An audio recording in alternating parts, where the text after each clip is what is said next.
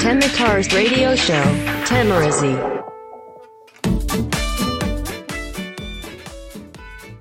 どうも、再生してくれてありがとうございます。よざちです。さあ、今日は2018年10月18日木曜日です。いやー、やっぱ BGM はこっちの方が落ち着くね。あの、今まで、まあ、手ミラジ50回近くやってきて、あのー最初10回はちょっといろいろ試していって、えー、あとの残り40回もこれに落ちてずっとこれでやってきたんで、なんかちょっと昨日たまにちょっとあの、気分変えてみたくなってあの BGM を変えるんですけどやっぱりこう定着した BGM だとなんかこう入りがちょっと気持ち乗るというか、まあ、そんな感じで結局戻してしまいましたがまたなんかいいのがあったらあのちょっと BGM 変えてね聴いている人をちょっと飽きさせないようなあのおしゃべりができたらなと思います。さあ今日はですねあの昨日に引き続き、まあ、レンタルカフェなどそういった、まあ、あのレンタルだったりあとはシェアしたりすることで自分のやりたいことっていうのを小さく実現するそれに役立つサービスっていうのを今日はちょっとお話ししてみようかなと思います。あの調べていって結構あの自分ってこういうの好きなんだな。でこういうこととかこういう活動っていうのを結構あの押し出していったりとか応援したりあとは紹介したいっていう思いがあの調べてまとめているうちに結構出てきたのでちょっとねあのーまあ主にまレンタルカフェにもなってしまうんですけどそれ以外の分野でもちょっとこういうのあるよっていうのを今日はちょっとお話ししてあのもし興味を持っていただけたらなと思います。で本当にねなんかこうそれが仕事になってさらにお金になって生計を立てられるっていうのはちょっと別としてただそれをやりたいことをこう実際にやってみるっていうハードルっていうのはものすごく低くなってるんだなっていうことをねすごくあの感じます。いやーなんかすごいいい世の中になりましたね本当。ありがたいなと思います。はい。というわけで、ジングルの後にそれでは、えー今日のテーマである、まあ、レンタルカフェもしくはあのシェアサービスのあのお話をしたいと思います「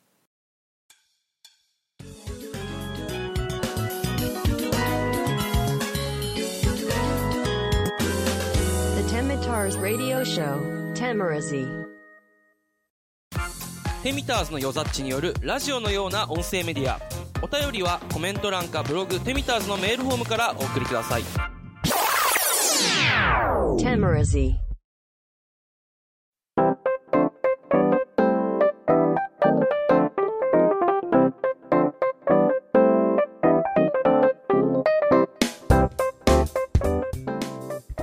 改めましてどうもよざちです。さあ今日は自分のやりたいことを小さく始めるのに役立つレンタルサービスシェアサービスっていうのを話していきたいんですけど昨日は実際にレンタルカフェを使って自分たちの一日カフェっていうのを楽しんでる人たちの話をしたと思うんですけど実際にじゃあレンタルカフェっていうのが、まあ、どういうのがあるのかっていうのをまず最初にお話ししていったいきたいと思います。調べてみるとね結構あるんですよ。で、まあ、全国的に、えー見るとやっぱりま都内関東近郊っていうのが多いですね。でもやっぱり一番多いのは東京なんです。東京とかま大阪、まあ、そういう都市部なんですけど意外とね、まあ、僕の地元の沖縄だったりとかあとはまあちょっとした地方にも1軒か2軒はやっぱあるんですよ。であとはまあ普通のお店を休日そういう風に貸し出してるっていうスタイルもあってあの昨日行ったところはまさしくそれで普段は別のお店としてやってるところを休日まあ多分知り合いなんでしょうね。お店の人と。であの貸してもらってレンタルカフェをやっているっていう形なんですがじゃあレンタルカフェを、まあ、実際にやる上でそれをメインとしてやあのメインのサービスとしてあの場所を貸し出すあのレンタルカフェっていうのを、えーちょっと紹介すると、まあ、レンタルカフェ曲がり、まあ、ローマ字で、まあ、MAGARI で曲がりっていうところがあるんですけどここはあの一番あのいろんな店舗を抱えている結構大きいところでしてあのー特にあの中央線沿いとか、まあ、本当に関東の、えー東京のちょっと中心というか、まあ、いろんなのが集まっているところにいろんなお店があるんですけどここは、まあ、あのいろんなところ提携していてあのレンタルカフェのそれぞれのスペースをこう大きく取りまとめているサイトがあってで自分のお店にあ自分の借りたい場所に、えー、申し込むっていう形でやってるんですよ。で、これと別の形であるのが、カフェ戸田日和っていう、ま埼玉の戸田、もしくは戸田公園の近くにあるレンタルカフェなんですここは、あの、お店のもうオーナーさんがいて、あの、その人がレンタルカフェとして、あの、貸し出しをしてて、まあ、ちょっと、お手伝いというか、まあ、あの、アドバイスもできるよみたいな感じで、その、お店の人たちも、あの、調理経験者だったりとか、そういうことを経験されてきた人たちが、レンタルカフェとして提供しているところがあるんですよ。で、ここは、あの、なんかいろんな、コーヒーだけの、あの、会を開いてみたりとか、カレーの会を開いてみたりとか、あとは、あの、全然関係ないあの、ボードゲームの会とかを開いたりしてる時もあって、これすごい、あの、面白いなと。いろんな使い方ができて、しかも、あの、まあ、写真で見た限りですけど、そこまで特別広いわけでもないんですけど、まあ、狭くもなく、ちょうど気持ちいい、なんだろう、居心地がいいぐらいの広さで、あの、お店があるので、これはすごくあのね、まあ、あの、都内からもし行くとしたら、まあ、ちょっと、電車乗ったらすぐだし、すごくおすすめの場所です。で、あの、さっき言った曲がりの方は、そのお店によってね、広さが違ったりとかするんで、自分の、まあ、実現したい、あのお店のスタイルっていうのが、えー、明確にある人は、ちょっとその自分のお店に合う、自分のイメージするお店に合う合わないで選べるっていう、まあ、メリットはあると思います。まあ、結構店、あの、パッと見ただけでも4、5店舗、えっ、ー、と、あった。ちょっと最新の情報はすいません、あの、リサーチ不足で、あのー、把握してないんですけど、えっ、と、何ヶ月か前に見た時はそれぐらいあったんで、まあ、店数は結構多いですね。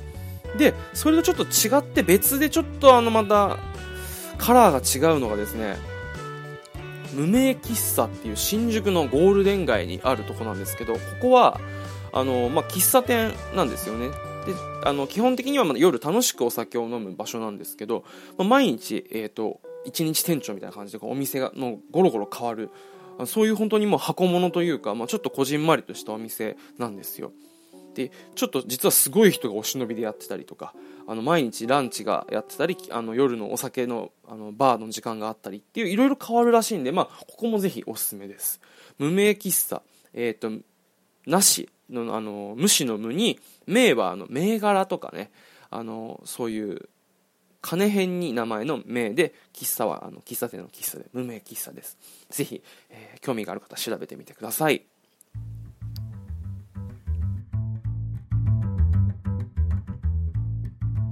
さあ、というわけで、まあ、レンタルカフェで、あの、大部分を占めたところで、ちょっと、あとはですね、あの、残りの時間を、レンタルカフェ以外の、まあ、そういったシェアとか、あとは、ちょっと違った体験サービスっていうのをお話ししていきたいと思います。え、ー、と、まず次にあの、お話したいのが、シェア畑。畑もシェアする時代になったんですよ。すごいよね、本当に。で、まあ、あの、僕地元が沖縄なんで、まあ、沖縄まで行ったらもうね、あの、畑なんて至るところにあるんですけど、まあ、あの、都内とか、えー、まあ、東京とかね、そういうとこになると、まあ、なかなかそういうのはないわけですよ。で、ましてや、こう、畑を使って野菜を作るとかっていうのは、あの、手間暇もかかるし、場所も必要だし、結構あの、やっぱハードルが高いじゃないですか。で、このシェア畑っていうのは、畑の一一画を借りて、そこで野菜作りを楽しむっていう、まあ、サービスなんですけど、すごいですよ、これ。まあ、あの、手ぶらでいけるんですよ。そこに、あの、材料、あの、器具とか、備え付けられているので、手ぶらでいけて、で、まあ、あの、基本的には、あの、強制はされないけど、まあ、あちらの、目安として週に1回ぐらいは来ていただけると、その野菜の出来とかそういうのがすごくうまくいきますよっていう、まあ、週に1回の頻度で、え良くて、何よりも、アドバイザーがついていて、テキストもあるんで、もう本当に初心者からこう気軽に始められる畑なんですよね。で、またいいのがこの、イベントも定期的にやってるらしくて、こう、春には新じゃがを使ったカレーを作ってみたり、あと秋はね、芋掘りなんかやったりとかして、こう、ねもう新じゃがのカレーなんてじゃがいも好きの俺からしたらもうたまらないイベントなんですけど、まああの、関東からね、あの東京から行ける範囲の神奈川だったり埼玉だったりっていうあの範囲にももちろん都内にもあるんですけど、の、あの、行ける範囲にある畑を借りて野菜作りを楽しむっていうこれサービスなんですよ。で、ね、子供がいる人とかはあのちょっと土をいじったりとかしてねあのちっちゃい頃そういうあの体験とか作るのはすごくいいことだろうなと思うしちょっとね遠くにあの要はもうバリバリ都会に住んでる人はちょっとね週末田舎に行ってでちょっとそこで一泊なんかしちゃったりしてねちょっとこの都会と田舎の二重生活みたいなデュアルライフみたいな生活を楽しむっていうのも結構おすすめだと思います。土をいじるって結構楽しいし癒し効果もありますんでね。であの、まあ、入会金1万円払ってあとは広さとか、まあ、あと土地柄によってねちょっと値段が違うんですけど月5000円からま1万円程度で始められるシェア畑おすすめです。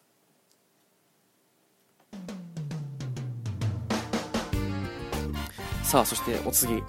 こちらはちょっとあの今まで紹介してきたものとはちょっとあの形が変わってしまうんですけど今度は仕事旅行者。これ一回俺体験したことあるんですけどものすごいおすすめです。まああのコンセプトが旅行をするように仕事を体験するっていう、まあ、サービスなんですけど、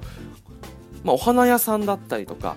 イルカの調教師だったりとかあと左官職人とかあとは俺がやったのはフレアバーテンダーとかっていう、まあ、いろんな職業をあの、まあ、の日帰り旅行みたいな感じで体験しに行けるんですよね。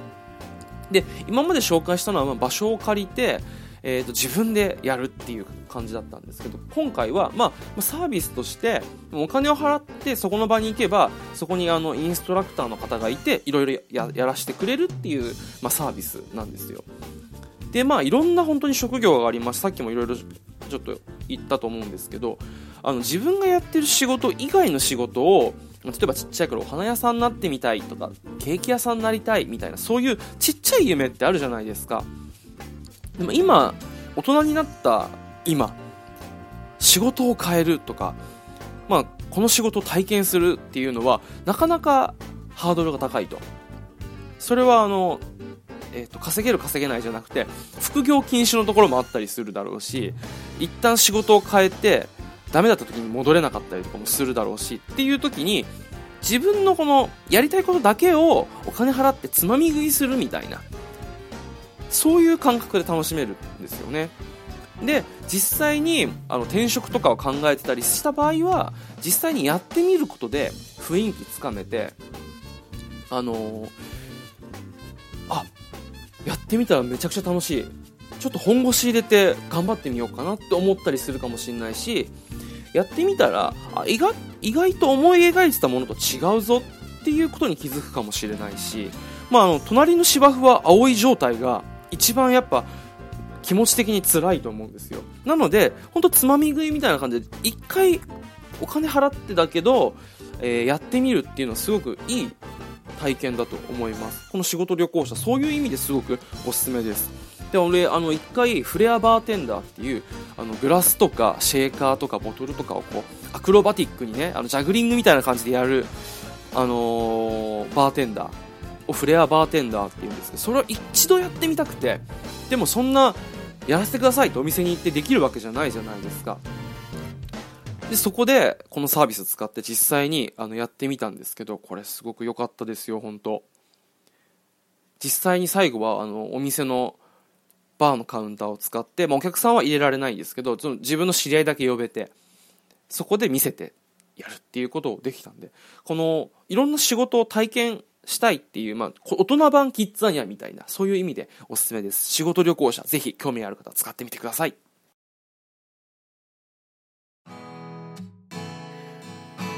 というわけで、だいぶちょっとね、駆け足になったんですけど、まあ、あの、こんな感じで、あの、自分のやりたいこと自体をやるハードルっていうのはすごくちっちゃくなってて、いろんなサービス出てるんですよ。